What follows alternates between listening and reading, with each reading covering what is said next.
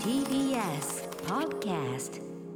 時刻は8時になりました TBS ラジオキーステーションにお送りしているアフターシックスジャンクションパーソナリティは私ライムスター歌丸ですそして木曜パートナー TBS アナウンサーのうないりさですここからは世界の見え方がちょっと変わるといいなな特集コーナービヨンドザカルチャーですさて今夜は大人が知らない子供文房具の世界最前線特集をお送りいたします早速ですが今夜のゲストですタコ壁氏さんと藤井直美さんからなるユニットタコナー文具堂のお二人に注目の子供文房具をまずはちょっとねえードア玉でご紹介いただきたいと思います、えーお二人何を紹介しましょうかはい、まずはですね。走れ鉛筆削りというはい名前だけ聞くと走るの鉛筆削りってなると思うんですけれども、はいはいはいこんな商品です、うんスポーツカーみたいな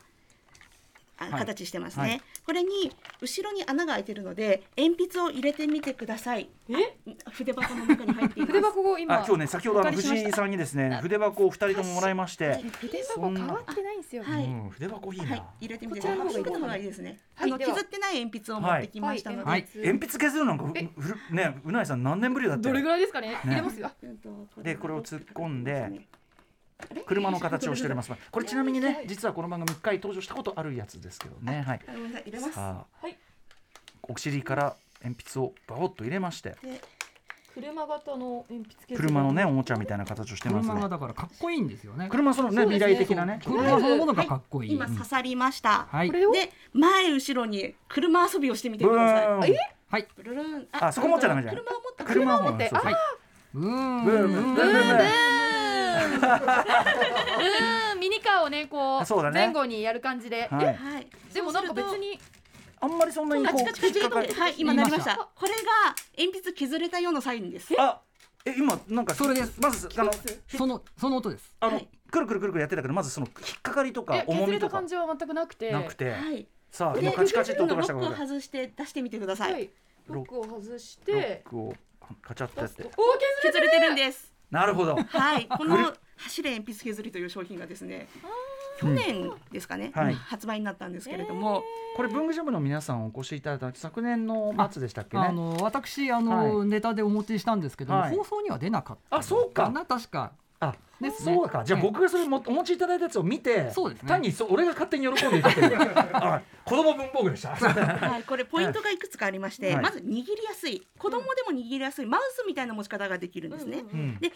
動かした感じ軽くなかったですか軽かったなんかです引っかかりを感じないぐらいの感じ、うちんっちゃいお子さんとかあと障害があって手がちょっと力が入らない方とかそういう方でも使えるようになってます。昔の鉛筆削りそれなりに結構ゴリゴリゴリそゴうリなしんましたですよもんねね力が強くないと削れなかったの確かにが今使えるようになりました。はい、はいそして楽しさうん削ってると楽しいですよね、確か遊にんでるようで確かに、そして削り終わるのが実は早くてあー今新品を入れたので結構な往復をしたんですけどうんも、うん削れてるもの丸くなったものを入れると1往復か2往復ぐらいで削れますへー。へそれは前に出しても後ろに下げても削れるっていうギアが入っていて、ーはいはいあの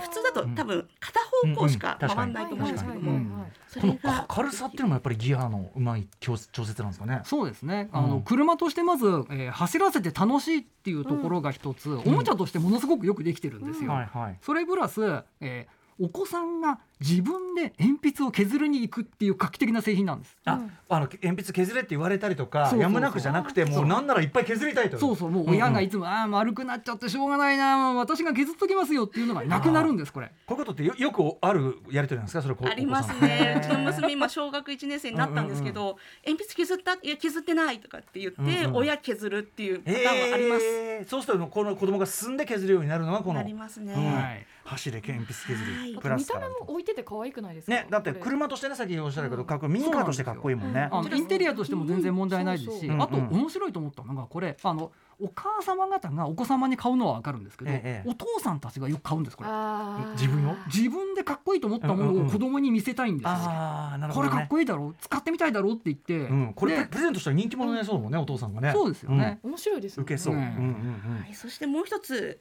ほぼ日のアースボールというアースボール、ようん地球儀ですね。地球儀か。はいは。はいい、これあのただの衛星画像が印刷されている丸いものですけれども、こちら軽、うんはい、あのタブレットまたはスマホのアプリでタブレット出てきちゃい ましたかざしてみてください。え、かざすとどうなの。かざすとどうなってますか？今ですねえどうなってるんだろう雲が出てきてませんか？あえはい。でも再生ボタン下にあるので押してみてください。再生します。ああ、これ雲が動いてる。一週間の地球の動きというのを今選んでるんですけどうんうも、んコンテンツさ20ぐらいありまして、その中ではいえ今その気象情報が見れるようなものですね。そうなんですよあの歌村さんは今、こはのい地球儀そのものしか見えてな いからよくわかんないと思うんですけど、ちょっとえ、これちょっと本当にあれですか。あちょちょっとそっち側今回っのていい衛星。あそうですそうですあの雲の動きとこ。の一週間のえ、ちょっと日本側をこちらに向けてもらってもいいですか。すみません。あ、日本はですね。今日今、あ大きくもできますよ。あー、すごいすごいすごいすごいすごい。動いてるあの北海道の方にねあ動いて大きな雲がかかってる。下の方にちょっと雲がかかってて。あ本こ当れだ面白いのは不思議えー台風の時なんか九州の方はにも雲がかかっ台てる。風の目が見えてだんだん壊れていく様子がわかるんでリアすよル。タイムのこの雨雲あのこれですそうねそう今から一週間前までのへーすごいすごいすごいすごいなあんかなるほど過去ね。これこうなんていうの両手で掴めるぐらいの小さな地球儀ですけど、ん本当になんかさこの画面見ると地球小さな地球がここに本当にあるみたい。です。そうなんですよ。すそごいれが本当の意味でのリアルタイムで見られるっていう。へーこれあの国の名前とか書いてないですけどもそれが見れるコンテンツとかもありますのでへ昔あの私が子供の頃ってあのドイツが分かれてた時代だっーたんはいですけど、はいはい東西ドイツがはくっいついてとかうんだんだん名前が変わったりとかしてまはしたいよね。国もねで変わるから地球儀買ってもらえなかったんですよ確かに私確かに、うん、ああそうかそうなんです、うんうんうんどうせ変わるでしょって言われ確てかに買確かにってもらえなかったんですけど更新されますもんね更。新されるんですへーあとこの方式だったら例えば何年代はこういう区分だったとか、うんそういうこともできそうですも可んね能。でしょうねあのえーだんだんアプいずリれのはもねのも増えてきてるので、これ考コえンテンツが方やすばごいい今すねあー地球儀革命だこれ。すごい雲の動きが一週間にわたって見える面白いですよねもうそれ見てるだけでもう何時間も過ごせますよ。本当だ。ねそして僕の目の前にあるのはただの本当に。地球儀だからそこが不思議へえ面白いへえということで、えーご紹介いただいたのはほぼ日のアースボール、えー、3960円ということであのほぼ日が出してるんですか そうですあなるほどなるほどはい、ということでどうですかもう夢中になっちゃって見ちゃってる皆さんはでもうこんなあれですよスマートフォンとかタブレットとか出てきてるんですよ、うんうん私たちの時ってそんな文房具とか、うんそのなんていうかチーク玩具とかなかったじゃないですか私はそれインターネットははるか前ですからね 今の子たちえはすごいですね、ねえはい、うんといったあたりでですねこんな感じの文房具本日はこれからたっぷりご紹介いただきますということで今夜の特集はこちら大人が知らない子供文房具の世界最前線特集コロナ禍を経て変化した子どもたちの生活特に小学生や未就学児童を取り巻く学習環境は大きく変わったと言われていますそれを受けて実は子どもたちが日頃使う文房具の世界も大きく変わっているということなんですねはい、えー、まあ何しろね文房具あの一日中そしていろんな種類、そうですよね一番使う人たちだからね、はいということで今夜は大人が知らない子ども文房具の最新事情を具体的な製品を紹介してもらいながら解説していきますではゲストを改めてご紹介しましょうお二人です高輪文具堂のお二人ですよろしくお願いしますえよろしくお願いします。よろしくお願いします改めましてタコ壁氏です。よろしくお願いいたしまはいす。はい藤井直美ですよろしくお願いします、はいよろしくお願いいたします、ではお二人のご紹介しておきましょう、はい文房具トークユニット文具ジャムのメンバーであるタコ壁氏さんと文房具プレゼンターの藤井直美さんからなるユニットがタコナオ文具堂です、はいお二人は埼玉県朝霞市や和光市などで放送されている FM 局七子ライブラリー FM で文房具情報番組タコとナオミの文房具大作戦のパーソナリティも務められております、うんはいということでもう文房具特化番組というねこれ自体がすごいですよね三十分文房具のことしか言わない番組をやっておりあます。のー、構成作家古川光さんもなんかゲスト出演させていただいたは経験いまして、始まって5秒ではい筆記具の話が始まった、ねえめちゃくちゃハードコアな番組だっていうふうに伺っております。はい、はい、はいはいえーあとね、もちろんタコさんには文具ジャムでもうね、長年お世話になってきておりまええすとんで。ございません。はい。さあ、ということで、えっ、と、改めまして、この番組、あの、まあ、ひたすら文房具の話、文房具大作戦。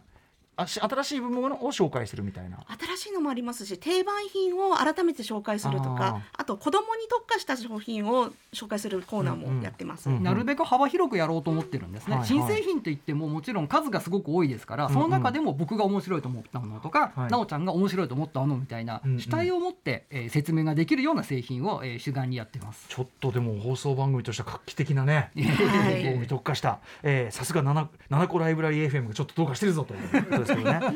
さあということでそんな高輪文具堂のお二人が手掛けたのが子供用文房具をまとめたムック子供文房具2022というこちらの本が出ております。い奏者ムックから出てます、はいえーこちらのムックについてもご紹介しておきましょう。はい4月28日に不走者から発売された文房具ムック本ですえー未就学児童から小学校高学年までに向けた文房具を集めたガイド本となっております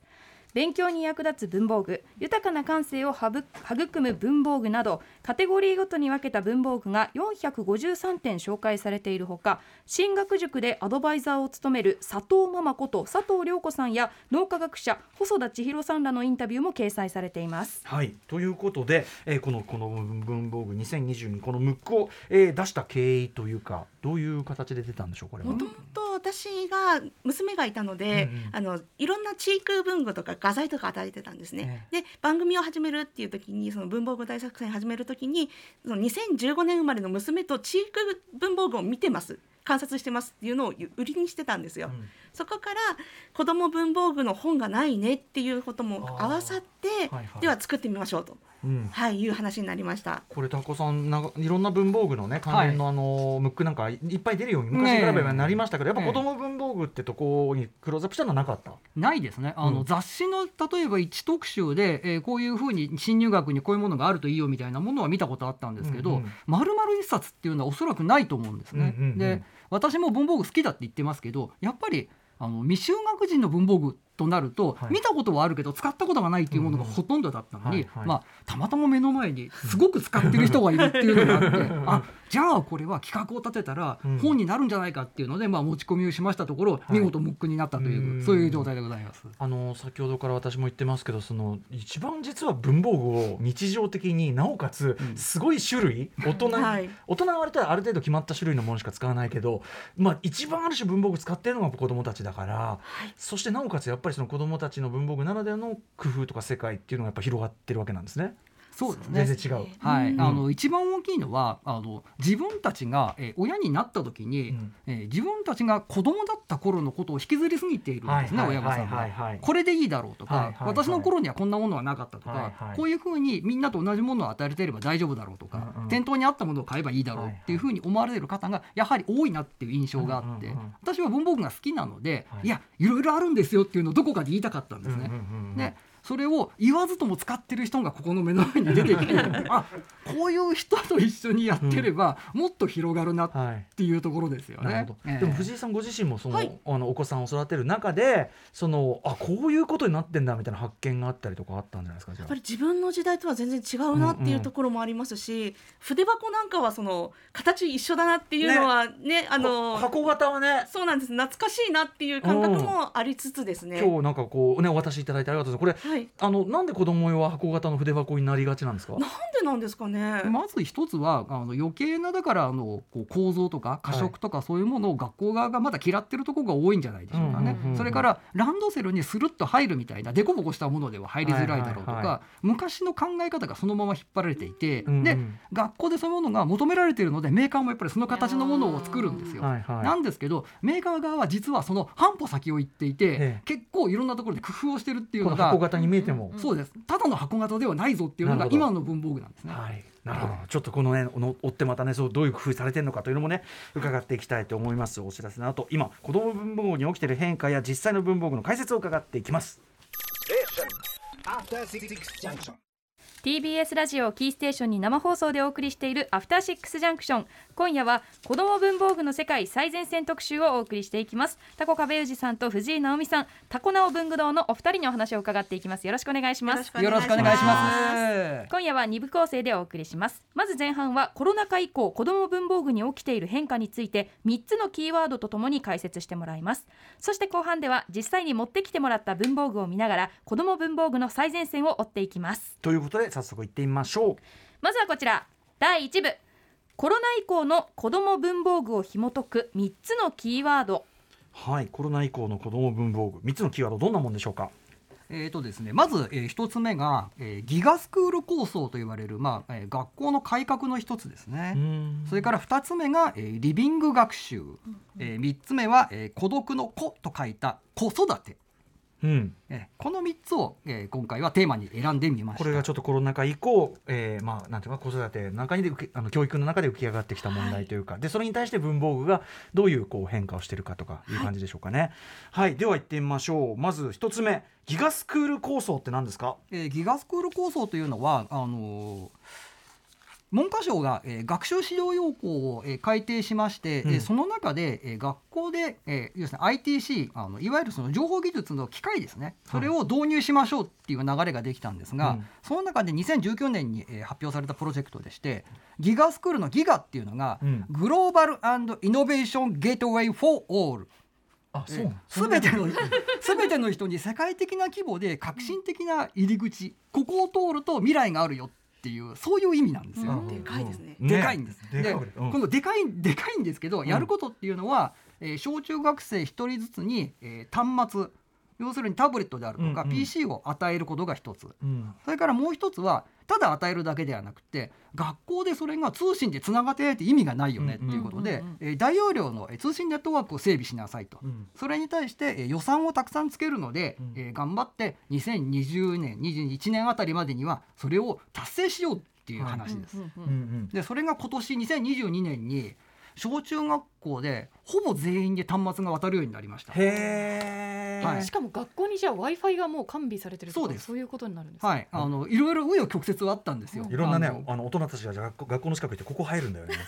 あコンビニの Wi-Fi 使うみたいな感じでなん か学校の Wi-Fi をフリーライドしようとし始めるなかな か。 ねえ、でもそうかタブレットくらいなもちろんさ昔みたいに、まあ、紙使ってプリントっていうのはいつまでも続くもんじゃないと思ってたけどそれがコロナによって例えばリモート授業が増えたりとか、で、まあ、より必要性がこうなんていうの緊急性を増してこうすぐやったって感じなんですそうかでねす。ね。それもあります。あのやっぱりあの家庭で同じことができるようにっていうこともあったと思いますし、はいそれから物を調べるとか、うん自発的に何かをしようとか、そういうね新しい要項の中で自分たちで調べる道具として、はいインターネットってとっても重要だよねっていうふううんうにん学校が考えるようになったんですね。えええなので端末で調べる調べたことをクラスで発表する、うんで発表したことをみんなで、えー学びそれで深い知識を得るっていう、その3つの塊が必要だろうっていう、うんその中それのゲートウェイがパソコンなんですね。なるはいえね、でも今時の子だったらそういうタッチスクリーンネイティブとかある意 味もうね最初に触れるのがそれだったりするからねもうめちゃめちゃ慣れてるでしょうしね。まあ、実際のところがあの子どもたちが家庭で端末を持ってる場合は、うんほとんどがゲームに使われていて学習では使われないっていあうーなるほどね統計も出てましたので、確かにむしろ学校でちゃんと教えようとそうだよインターネット、ねインターなネットだぞと、ね、ちゃんとちゃんとそれ調べればいろんなこと本当調べられるんだよってそうそそうそうこを教えてくるの大事かもねそうなんだ時よね間潰しの道具じゃねえぞっていうね確かに確かにはいはい、えーギガスクール構想があるんですねはい、えーでそのギガスクール構想にこうなんていうかな即したというか文房具もあるわけですねはい、はい、まずはそのお二人に渡してある筆入れですね。これか、はい、あの筆四角い筆入れに帯がついてるんですね。はいあのホックでつ止まってるのを一回外して、外しますこうですかもう一個ホックがあるのでそちらにつけてください。外側にも似たようなフォックありますよねここですうんうんここにつけちゃうなんかこう輪っかみたいになってつきます、こうこうですね紐が余ってはい。こう分かりますか、いあーそういうことかはえはいはいこう閉かじたままはいはそうでいすねはいえはであ蓋を開くと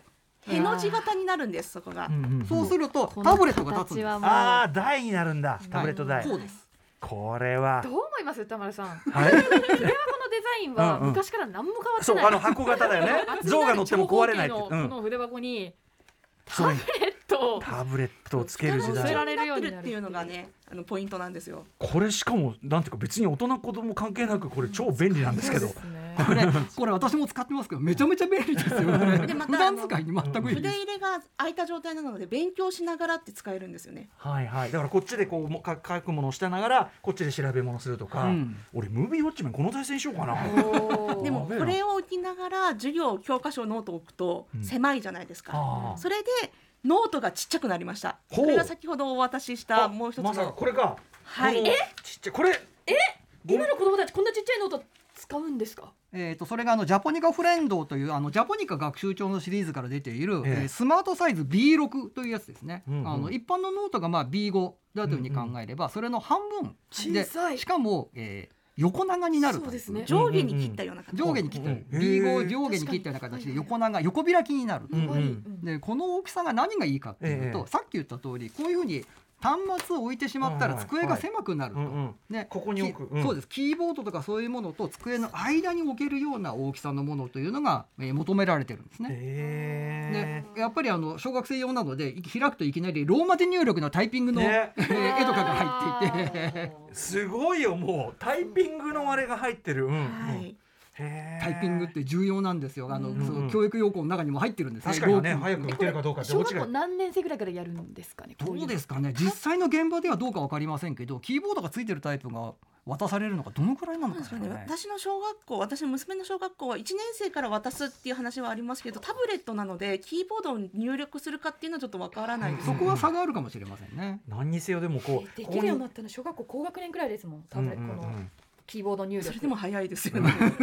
私もわ私はキキキーボー ドね、だからここにでもこうやってタブレット置いてここでノートを置くというのがもうなんていうかもうなんかなこの時代のデフォの勉あのつく勉強机っていうかそうですね。ああれだったわのけですね学校の机学校のってあの僕らが思ってるのと同じぐらいのまたちっちゃいんですよそ。うかそうかそうかそうほかぼ同じぐらいなんですよ。あー40年50年変わんないんですよ。まだ変わでっすてかないのか。そこうんは変わってない。俺がじゃああのね彫刻刀で彫ったあの彫り物とかが残っている可能性が、そうそう。あそこに載せようって言ったら結構大変なんですよね。ちゃんとそれのために工夫されているとさらにその、はいギガコスクール構想にはい、で結局子どもたちが、えー PC とかノート PC とか、えータブレットを持ち歩く必要が出てきますよね、ええ当然家に帰って使う、えー学習もあります、んその時に、えーやっぱりタブレット用のケースってあった方が絶対いいじゃないですか、うんうんうんもちろんあの大人用のものもたくさんあるんですけど、はい今回これ持ってきた中林の、えー11.6インチ PC ケース対応ランドセルカバーという名前がついていてランドセルカバーズバリランドセルカバーなんですがこれベルクロの中に今、はいえー iPad を入れました、はいでこれがそのまま手提げのカバンになるんですね、はいはい手提げのカバンになるんですけどもなおかつ上のうんハンドル、薄っぺらいハンドルの部分をベルクロでバリッと破るとランドセルの後ろにくっつけることができは背ま負うすベ部ル分トにのもところに通し負けてでるあはんいだ。はいこの蓋の後ろのところにゴムがついてるので、うんうんランドセルの蓋のところにはめてでちょうどランドセルの後ろにはいはいはい。ああ上にかぶせかぶせよくあるよのうに1ね年。生が入学おめでとうでもらうようなはいあはいれと同じ形黄に色いやつやってますよねはいかかります。はいはいあはのカバーの状態にすると、うん何がいいかっていうと絶対小学生これ PC 入ってて、うん手提げだったら振るじゃないい。めちゃめちゃ怖くないですか確かに確かに確かに振らねえようにそう背中に固定ですかそうしかもこれ手に持ってたら忘れるかもしれないすでするよするすなんるかね絶対忘れる忘れる、うんうんでもランドセルにくくりつけてしまえばうかにちには帰ってくるまでは絶対安心へえでも普通の教科書も持ち歩きはしてるんですよねしてますそうですねねはいえじゃあ余計ちょっそとうですもともと重かったのにさらに重くなってるそうですあの教科書を学校に置いていっていいって言っている学校と、はいまだまだそれはできないっていう学校があるので、うんうんうん置いていっていい学校なおちゃんのところは置いてっていい置っいててっいてうますね。まあ1年生で。どっちかは犯してほしいですよねだってねタブレットか何かはねそうでも、そういうふうにやってやっぱりあの小学生が思っているえーランドセルの重さというのは年々どんどん重くうなんってそいくうんですなねん。だはい、のしかかる肩の小さな肩にのしかかる3キロ重みが4キロ当たり前みたいな重さになってるんですよう。んねはいそこにこう年寄り世代のいろんな年金やらないからのしか かって大変なこしかも子供たちこれ充電するっていうあれですよね。タスクも加わるわけですとよ。うち帰ったらじゃあまずはまずずはじゃあそのうち帰ったら親御さんはあのタブレット充電しなさいよみたいな、まあそういうことも必要でしょうね大丈夫よみたいなねね感じかもしれないへえ今そんなどんどんでもデジタル対応すごいわはいはいそんな感じですかねはいえーということでこれはギガスクール構想にこのね、えーフィットした、えー文木をご紹介いただきました続いていってみましょうか続いてのキーワードその2リビング学習教えてくださいこれは何でしょうあこれコロナ禍以前からあった言葉ではあるんですけれども、リビングで親の指導を受けながら勉強するっていう家庭の学習方法昔だと子供部屋にはい学習机を買って勉強させてましたけど、はい親の目が届くところで一緒に勉強するっていう形が増えてきたんですね。ね、これはサボれませんね。そうするとダイニングテーブルで勉強するんですよ。はいはい。でダイニングテーブルで勉強するっていうことは例えば消しゴムのカスが散らかる、うんうん道具をそこに置きっぱなしにできない、あーそういういろいろな問題点が出てきてそれに対応する文房具も出てきています。うんうんでまず紹介したいのがリビ学テーブルマットソフトタイプ消しゴムのカスが散らからないという。えはいそうなんもうですけどもう効能が書いてあるズバリの製品なんですけど、ね見るとびっくりしますソよ。ニックっていう会社から出てますが、え、なんか、なんだなんだ。こうい半う透明のビニールの。はい、デスクマットです。ビニールのデスクマットで半透明えのーはいちょっとこう折り返しがついてるんですね、こうはい出っ張ってるところがあって、うん中身がだからこぼれないような感消じにしなっゴていムるで消したカスアナがログ、はいはいそこは外に出ないんですねあーリビングの机って折り返いうししてと食卓じゃないですかはいはい、いはい、そこが汚れないという。なるほどね、はい、で柔らかいのでこう持ってってゴミが捨てやすい。はあーなるほどね、い、そういう効能があり ます。地味に工夫してるそしうんてうんあとまたこれいい消ですよしゴねムのカス対応なんですけれども、豆ころというシードっていうあの消しゴム屋さんねが作ってるもはのいなんですけれども、これあの弱い粘着テープのコロコロがあコロコロうん洋服のもほのこがり取るようはいなコロコロコロコロあのるけど粘着力が弱いバージョン弱いんです。だから紙はくっつきません。うんあでも消しゴムの細かいカスはくっつきます。うんへー確かにあのね普通のやつは紙やったらもうそのまま道連れになっちゃう けど、道連れなので、これで確かかにいね消しゴムのカスは、これあの自分の手で消し、あの捨てていただいて、ん細かいものをこの豆ころで取るという。うんうんはい、形がおすすめですね、ね。でもその、ね、食卓っていうその家族みんながしかもちゃんと清潔に使わなきゃいけないとこを掃除させるっていうかさ、確かにね、ちゃんとそのそこもやらせるのいいですねやっぱ簡ね単に消させるっていうのは、意識ちゃんと高まりますもんねちょっとしたこ道具があると多分子どもたちも喜んでやると思うんですよね、うんそういうところも意識をつけるきっかけになるかと思いますれね子供ね。部屋勉強部屋っつってねあんな鍵なんかかかるからろくなことないです からねノックしろようんババアノックしろ最低最悪の空間なんだからねよろしくないはいえーということでリビング学習にえー即した、まあ、主にだから消しゴムカスなんですね面白いなそして3つ目のキーワード「えー孤独の子」と書いて「子育て」これはどういうことでしょうか、はいこれももともとある言葉なんですけれども家族とか親族がその地域に一緒に住んでない方増えてきてますよね、核家族とか言われて、そういう方々が子供と一日中一対一で付き合ってるとだんだん孤立してしまう子供もしかも今コロナ禍で前だったら預けられてたりとか遊ばせてたところをいさせられなかったりしますそもうね。んなんですよあの児童館が閉まってしまったりとか、はいうん子育てサークルができなかったりとかっていうのもあって、それが加速してしまったんですね。はいはい。でうちの娘あ娘じゃない妹が去年出産したんですけれどうも、んうんやっぱりあのちょっと孤独に感じる時があったっていうふうに言ってましたし私自身もちょっとあのうん鬱っぽくなってしまって、うんうんうんあのこ子育ての大変さっていうのがすごい分かりました。はい。はい、でそこで解決案として、うん私がてあのご提案したいのは、はいまず透明クレヨンという筆入れの中に入っています。うんこれですかね。この、はい、あの明らかに透明のクレヨンが入っはてい、る、これあの、うんうん塗った感じはああとこれあのセットでですねはみ出してもいい塗り絵というのがあるのでこれをお渡しします。いあはりがとうございい、ます、で塗ってみてください。また塗りも可あ愛いんのだけ透ど明っていうだけあって、うん。線が見えるんですね。下の線が見えたままになります。ああそうかクレヨンって塗りつぶしちゃうけど。はいうんうんうん、。透明なのであの大体リップクリームの夏場のリップクリーム想像していただくとその塗り心地が同じぐらいだと思うんですちけょどい柔らかみたいな。はいうんさらっとしてるというか本当滑るようなで重感ね覚ていただくと色が混ざりまえ重ねす。ていいんですか、はい今大丈夫ですですね 大丈夫ですよ。メロンを塗ったので黄緑色の上にちょっと青乗せてみますねあ本当だなんかすごくいい感じじゃないですか。へこーれ普通のクレヨンって上から重ねるともともとのやつがついちゃうじゃないですか、うんうんははいいははいいで色もなんか汚くなっちゃうけど、うんうあん。全然でこれなんであのはみ出てあしてもいいはみ出してもいい塗り絵っていう名前かというと、ちっちゃい子って線の中をきれいに塗るってことができないので、うんうん最初からはみ出しても作品になるようなはい絵の塗塗り絵を作りましょうっていうことで作られてまうす。んうんはい、うん。でへーこれをやることで親が癒されるんですね。ほ大人がすごい綺麗だなってなんか今日達成感あるうなっていんうなんか何かを残したっていう気分になるので、んはいはい。それで子育てをちょっと私は乗り越えたっていうところがありますやっね。ぱり親と子が両方いっぺんに楽しめるものを、はいで、はいしかもまあお家の中でいて、うんまあ静かなお部屋ですけども、はい書いていて楽しい、うんうんうん。そういうものが目の前にあると、はいそれは本当に幸せですよね。透明クレヨン知らなかった。これ塗り心地すごいやみつきになる単純にが画材として気持ちいいねあの新しいが知らなかった画材としてえこれで描きたいんだけどみたいな、はいはいなりますね優しい色合いなりますね水彩画っぽいようななんかそうだねすごい優しさそうそう水があ彩画っぽいてうんこれあそうなの類似品として蛍光クレヨンっていうのもありまして、うんうん蛍光色が出るっていう、うんでもやっぱりあの透明になるので、あの一緒に使っていただくと表現の幅が広がります。確かにこのしかもはみ出してもいい塗り絵いいですねはい、す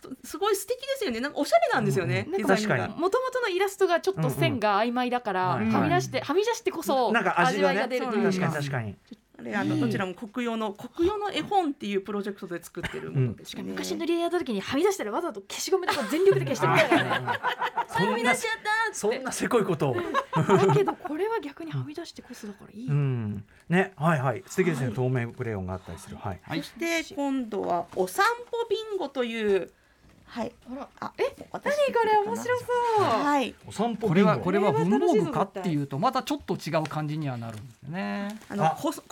てのあ解決法の一つとして外に出るっていうのがあるんですね。楽しくなるパターンはい、でこのお散歩ビンゴはお散歩を移動しながらビンゴをするってあ。いいやうゲームなん面です。白いよ。で真ん中を、まああの、あ開けていただいてそれ以外のマスっていうのが、は例えば公衆電話だったり、うんポストだったり、うん黄色い車とか、うんランドセルとか、うんそういう街の中にあるものあとミミズアリの行列なんかもありますよ。うん。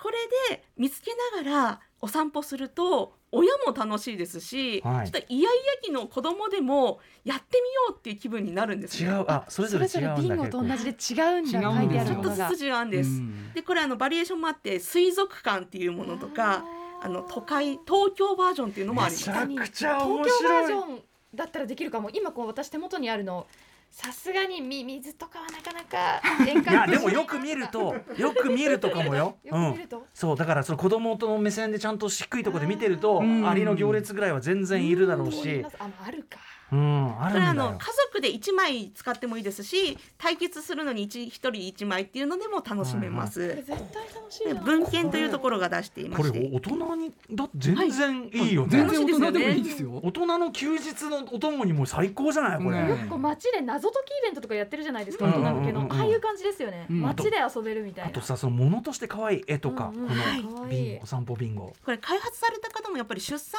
をされたお母さんで、はいお子さんがなかなか外に出たくないっていうあおー散歩行きたくないって家々の時にはいこういうものを作ったらみんな確かに歩いてくれるんじゃないかたくさん歩けるんじゃないかっていうことで作られた文房具です。素敵ですこれはアイデアがとってもいい、うん、街にすごい街のいろんなディテールに目を向けるようになる、うんすごくいい。はい、ねえーということでお散歩ビンゴをご紹介いただきました。はい。はいということでここまでコロナ禍以降の子ども文房具シーン3つのキーワードに分けて、えーお解説いただきました。はい、改めてここまで紹介した文房具おさらいしていきます、うんまずですね走れ鉛筆削りという新しい鉛筆鉛筆削りご紹介しましたそしてほぼ日のアースボール続いて、えータツール筆入れそしてジャポニカフレンドスマートサイズ B611.6インチ PC ケース対応ランドセルカバーそして、えーリビガクテーブルマットソフトタイプ消しゴムのカスが散らからない、えーまた豆ころそして今ご紹介しました透明クレヨンはみ出してもいい塗り絵お散歩ビンゴなどご紹介してきましたはいねめちゃめちゃいいですねね使い勝手このどまれずもどれもいいいい筆箱これ普通にタブレットと併用するのこれ本当に普通に普通に超便利そうだし、お散歩ビンゴ上がるわ片手に街出たいわ、はい、えー、素敵じゃないでしょうか、はいということでここから後半第2部いってみましょう、はい、大人も欲しくなるおすすめの最新子ども文房具ということでここからはアップデートされた最新の定番子ども文房具や大人が欲しくなるような文房具まで具体的に紹介していただきますではお二人よろしくお願いしますはいはい、えー、とではですね、えー筆記具が、えーやはり同じように、えーお渡しした、えーうん検査会に入っていると思うんですけども、うんえーサンスター文具から出ているニニピーという製品です。ペンですね、カラーペンでこれす。はニニピーめちゃくちゃアイデわアかりますかね。キ商ャ品だップとを取っ思ていいただますくと、うんえー違和感があるのがわかると思います。これ蛍光ペンですよね。はいはいあのあれ頭がちょっとあの斜めになってえいえて、えええーラインが引ける蛍光ペンなんですが、ええええなんか生えてませんか。なんか入ってるねプロコってねなんだこれあのミリペンが生えてるんです。わかりますかどね。どうやって使うのこれあのくるっと回していただくと書けるんです。ちゃあんと。の字を書きたいときにはその細い方を使って線を引きたいときにはくるっと回して太い方を使うっていうあのへー蛍光ペンと、えー太い蛍光ペンと細い蛍光ペンとか2つが、えー両方についてるものありますよねペンの、えー反対側についてるものあれだと、うんうん手の中でぐるっと回すのがすごく時間がかかってしまったり、えーまあ、リズミカルに書けないということがありますけどこのペンですと同じ方向にそのくさび型の、えー蛍光マーカーの頭と細く書けるミリペンの頭が生えているので手の中で軽く半回転させるだけでうん、うん、すぐに書き換えることができる。へーでそのミリペンが慣れてくるとちゃんと書けるんですよ。確かに今ねちょっとくるくる回しながらええ太いの弱いの書きかけてるけどええん全然いい使い方全然いいそうなんかさっきからねあのうないさんはこれが欲しかったって言っいてやましたねこれは受験期欲しかったです、んうん私いつも2本持ちしてたんですよ細いペンと蛍光ペン、うんうんもう一つの右手に2本持っあ二本持ってて組み替えてたんですよへーへーそれはすごい慣れたんですけど いやこれこれ組み替える技組み替える技は慣れたんですけど、うんあの時にこれあったら2本持ちしてなくてよかったと思ってへーこれはでもなかなかなんていうのかなコロンブスの卵っていうか、えそんなことでいいのみたいなそう2本生やすみたいなそうアイディア文具をいっぱい出してるサンスター文具から出してますね。ここれれ特に高校生とかめちゃくちゃいいと思うんですもようね絶対いいと思います、うんあの実はうちの息子も中学の時にあの、ん学校でやっぱりあの細く書けるペンと蛍光ペン両方持ってきなさいっていうふうに言われたことがあって、ええええで最初は2個持ってったんですけどこれを渡したらもうやみつきになりまして、はいあこれじゃなきゃもうダメだみたいなことを言ったことがありましたのでへ。あそうこんなのあるんだこれは待ってたこれねしかもあの色目が普通蛍光ペンがもし、うんえー、と太と細だとしたら、はいほぼ同じ色じゃないですか、うんうん確かに普通ピンクの太とピンクの細じゃないですかうんうんなんですけどこの製品なぜか緑色なのに、えー細い方がピンクとか、こううん謎のバイカラーが入ってるんでですもやっぱりそのその方がその書き分けっていうか、ええねあの実際にはそういう使い出の方がありますよきあっと本当だ私す際みま立ってせんたの同じ色の方使ってたんでうんうんこれ使いながらうわこれでも両方色違ったらいいなって思ってたあんるでんすだよもう一本入っててやっぱりニーズがある同なじバージョンと違うバージョンと俺違かう方がやっぱりそ のきねあの太その際立てるっていうかさこれ次開発になる多分この色違うやつだなって思ってたのうんめっちゃ開発されてたバリッとありますすごいもうありますもうあったこんなに喜んでもらえるといはやいやいすやいげやえうわーこれうんタイムマシン乗って持って帰りたいわ受験もねさらにスムーズにいったかもしれませんニニピーねサンスターから出ております、い、やでもこれすごい知らなかったこういうだから今あの学生さんたちが勉強するための道具としての文房具っていうのもものすごく進化していて、あのまあこちらの番組ではあのボールペンのことはね、ええよくお話しさせていただいてるんですけど、はいはいそれ以外の筆記具もものすごいい進や化を本当にしておりますさっきのクレヨンだって知らなかったしね、はい全然進化してんだねあの子供文房具といってもあの一応その中学高校ぐらいまでは、うんあの子供文房具の範疇に我々も含めて話をしておりますので、うんうんうんはいはニニピーはしかも普通になんかこうなんていうのかな自分でノート書いたり事務的な仕事する時も全然便利ですよこれ、すげえいい、こはれい、いいですよ。はいということでニニピー3スター分から220円安い、出ております続いてえーとですね、えー私一押しの消しゴムを、えーお渡ししたいと思ってます。ちょっと失礼しますね。これうんよいしょ可愛らしいキープでもまあ普通にオキーープソドッはクスなもう昔からありますねうんキープご存知ですか？はいあの今、えーインターネット界、えー特にあのシャーペン好きな中高生の間では幻の消しゴムと言われていて、あそうなんだすごいはい、あのこれを持っているとかっこいいと言われるくらい非常にあのその白黒のこデれザインのこれが昔から昔の昔からあるはい白黒のキープっていう名前の製品なんですね。でこれがえー2020年にえーパステルキープという名前で、うんうんえーバリエーションが増えました。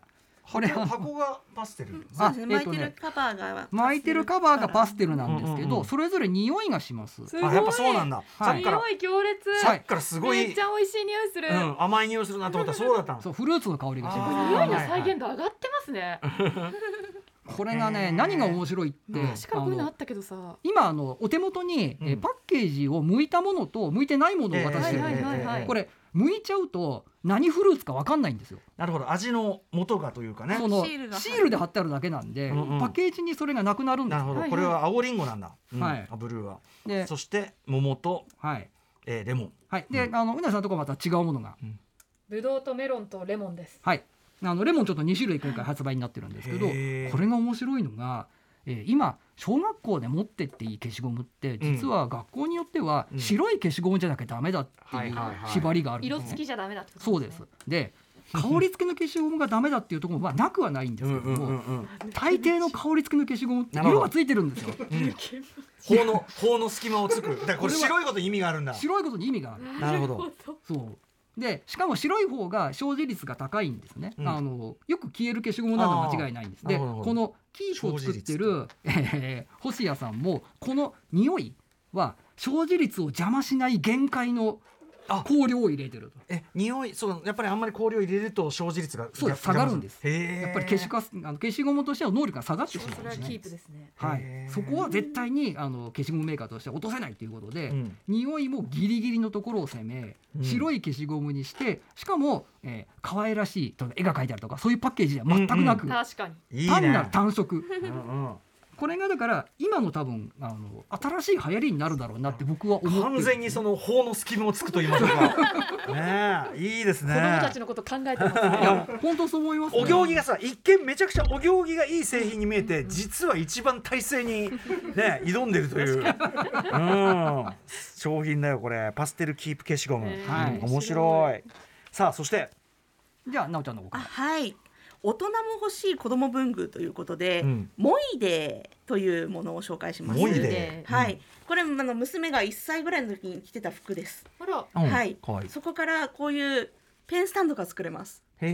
えこのペンスタンドを作る道具がモイデーっていう商品なんですけれども、これ稲穂のフィアファニチャーというあの木工作家の方が作ってます。であの例えばトレーああとペンスタンドであればこの袖の部分を切ってうんであの中に入れ込んでこう蓋をするだけでこういうスタンドになると、あーはい、いうものです要するにし。お好みの布というかそうですね思い出の詰まった洋服を使っていただくってことですね、ミーミーちゃんそうですね。みーみーちゃんこうやって使えばひょっとしたら本当に押し入れの中にね、お家で眠らせてるうん、そういうね毛布とかあったら、そうだよねライナスもうんライナスの毛布を出してきて、はいっ。ていう点はありますよはねい、、あともう一つトレイがありましてこれうんあのメガネを置いたりとかペントレイになるんですけれども、この楕円形の板のな板にう布を貼っていただいて、あのよくフォトフレームにある後ろの留め具ありますよね、うんははいいはい。これで留めるだけで作れるんですけれどうもわあのいつでもその思い出の服を、あやっぱりはい、近くに置いておけるというここれやっぱりそのこれいいですね大きくなってきてもう着れない服だけど、うんうんまあ、親御さんからしてもそしてごあのお子さんからしてもはい離れがたいそのライナス毛布的な、はい我々ミーミーちゃんと呼んでますがミーミーちゃん的なものをリサイクルしてそうですねあのやっぱそばに置いておやっぱくり。残しておきたいっていう気持ちがあって私も結構な一箱ぐらいあるんですけど一残したり箱服がちっちゃいのあるんですけれども、それをどうにか利用できないかどうにか取っとけないかっていうそのアイデアの答えがはいこの方が作った木工作家の方が作ったうんモイデーなるほどスタンドバイミーミーちゃんのなんていうか復活版というかねなんか前ランドセルを革職人の人に渡しうんうんうんてちっいちゃろくんなちっちゃい革製品に変えてくれるっていうのを見たことあるんですけどはいはいあったあったうんあれってやっぱり結構時間もお金もかかるけどはいはいこれだったら手誰作りででもね。はい、ね親御さんができることだからいいですね。ねいやということであそういうのがあるんですねモイデイはいはいありがとうございますそして「時サポ実感タイマー」というタイマーですね。うんはい、こちらタイマーなんですけど、うん実感っていうのはど実感がね時間の間にこう、なんはい、時ていうの間にちっちゃい「つ」に感じるタイマーですね。うんうんはい、こちら回していただくとほうほフィルムが出てくるの分かりますかうはい。例えば45分に合わせました、あはいはいそうするそとの分0から45のところまではい、青くフうんィルムが出てきます、うんうんうんでちっちゃい子ってこあのタイマーとか時計読めないじゃないですか、うんうんこれが減ってくとことはで、はいいはいはいあの自分で感覚的に分かるというタイマーで、うんうんうんこれはあの時計も一緒についてるパターンなんですけれども、はいはいはいこれを使ってたらこの1の1の数字でうんうん3うん伸ばしは15分なんだっていうような感じはいはいではい娘があの時計を読めるようになりまうしんうた。んうんうん確かに確かに確かに、はいでこれ自然に、うん、確かそうですにね。これあのバージョンがいくつかありまして、あと60分計、30分計、そしてこの時計と一緒になってるバージョンというのうんうんが全部で5種類ですか、へー大きさ違いがあるので、うんはいこちらあの勉強とかあと今動画を見たりとかゲームを見やったりっていうのはのいはい時間を計るのに、時間制限ね、はい時間だけ見ていいよなんつって、あのん娘が使っているのを今日持ってきました。えーでもめっちゃ頭いいと思ったこっち側のその視覚的にその時間というその丸いそのなんていうの時間60進法のそのあれをかこうはい実感できるように横にあれば自然にうん対比して覚えるもんね時計覚えのるんですよね。俺すげえ頭いいこの商はい、品あの普通だとそのタイマーのところだけしかないんですけども、はいこのバージョンが私今はおすすめ、うん横に並んでんのがすごいいいと思はい。うわおかっこいいそはしいて最後にご紹介になっちゃうかな時間的にはい塗り絵ですうん塗り絵というはいこれは巻きバージョンで巻いてある塗り絵なんですけれどおーもなんかでかいよ今ちょっとはい広げていただいてます、んサイズあれが逆さかなすごいなんかまあ絵としては逆さで大丈夫ね A0 サイズっていう大きさの A0 塗り絵模造紙って呼んでましたこれのこと。あそんな感じですね、うんあの A4 サイズ普通のコピー用紙のサイズうんを16枚並べた数ですね、うん懐かしいこはいのサイズの紙。でこれはあのなんですかねうーんといろいろ色でぬ塗れるんですけれども、うん結構紙がいい紙を使ってまして、はいい、ろんなかあのペンで塗り重ねても色がね下に映んないとかね、うんあのあと文字がいろいろ探せるあの昔「ウォーリーを探せ」ってあったじゃないうんうんでうすか、んうんあんな感じで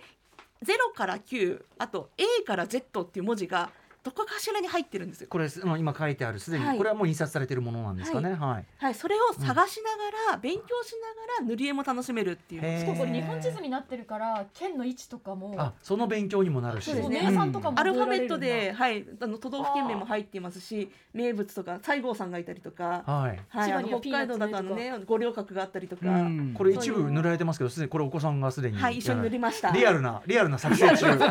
へーしかも出来上がったらすごいアート的にも本当だよお家にね。飾りたくなりませんうんなんか達成感あるよねいろんな色がこあってうんれね。パズルを作り上げたみたいな、うんうんうん。はい、はいそして、えーそしてこれは、うん、塗り絵を、塗り絵巻き折り、これをご紹介いただきました。そはいして、ラストいきましょうかラスト。はい、キッターというカッターナイフなんですけれども、うんうんはい、これあの子供用になってまして、見るとカッターなんだけど。ちょっとしか出てないん本です当ね、にわずかしか、うん数ミリしか出てないですもうね、あのこれあカのッターでカチカチカチっと出して普通なら歯が露出するんですけど、はいはいはいそれが全てプラスチックで覆われていて、はいはい。ほんの1ミリあるかないかぐらいですかね、はい先っぽの尖ったとこだけがちらりと出てますでもそこしか使わないですもんね確かによく考えたらかあんなにさ露出してる必要ないよねう。そうカッターってそうなんですよ、はい、バカやっじゃなぱりいの今まで。お子さんがカッター怖いっていうのもありますし、うんうん今2 3 0代の親御さんでもカッター使ったことない方多いんですよ。あーではい親が使わないと子供も使わない確じかゃにないで確すか。かに確かに。で作ってるオルファっていう会社がやっぱりそれに危機感を感じて、うんうんうんカッターを使うことでいろんな作品が作れるっていう、うんうんそのねあの創作意欲とかうをん育ててあげたいということで作ったキッターと切いっうたカッタそーのです。その感じだとなんていうかペン感覚でね要するにペン先ぐらいの感じだからなんかこうできますねやりやすいですよね、こ怖くないとやっぱすごく使いいろんなことやりたくなるし、はうい、んこれねあのちゃんと折ることができるんですはほういほうオルファなんで、うんうんあの歯を折ることができるんですはね。いはいであ台座になっているその卵半卵状のものが実は、えーカッターを切るための道具になっていて、はいはいそこで歯を折って使う。でオールとやっぱり同じ分がちょこっと出るそうです先がだから切れる味が悪くなったら歯を折るっていう基本的なことをこれで学ぶことができるはいはいはいはいうんうんうん確かに折ったことないカッター怖カッくてターは本当は折るもんね、うん怖くて折れないじゃないですか、あれまあ全確部かむきに確出しかにで確かに確かにねでも折らないとますます切れなくて危ないんですよ。そっか一番いいやこれうんうん折りましょう折りましょうぜひ折りましょうそしてそのねあの使うのここだけなんだからこれでいいじゃねえかってねこ目から鱗だよねこれね、はい、切ったご紹介いただきましたいただきましたオルファから出てますこれも知らなかった、はいはい。さあということでちょっとお時間がそろそろ来てまいりました。ここまでご紹介いただいた文房具をおさらいしておきましはょうい、か。えーサンスター文具から出てるニニピー、うんそして星屋から出てるパステルキープ消しゴム香り付きの消しゴムですねそして国用から出てるキャンパスノートプリント添付用、えーそしてオルファから出ている、えーキッターそしてイナホのファニチャーから出ていますモイデートレイそしてソニックから出ているトキサポ実感タイマーそして、えー、マルアイから出てます塗り絵巻き織りなどなどいろんな文房具をご紹介していただきました。キャンパスノート紹介できませんでしたねああ失礼しましたじゃあじゃあ今言いましょう。今言っちゃいましょうはい、キャンパスノーあトのプリント調布用ですね。プリントを貼るっていうのが授業で普通に行われてるんですね、はいであの B5 のプリントを、えー、B5 のノートに貼れないってご存知ですか確かにうんち B5 ぎちのノートってはみ出ちゃいますもあんねのはい B5 よりちっちゃいんですよ確かああそうなんだ。そうあそうなんだそうかその閉じそうか表紙は B 語だけど実は紙としてはあうのん B5 より小さいんですもともとうんうんうんね、あのなんですけどもそれを貼るための B5 よりちょっと大きいノートというのが販売されてますそれが、えー今回出てるこのキャンパスの、えーノートなんです確けどもかにさ。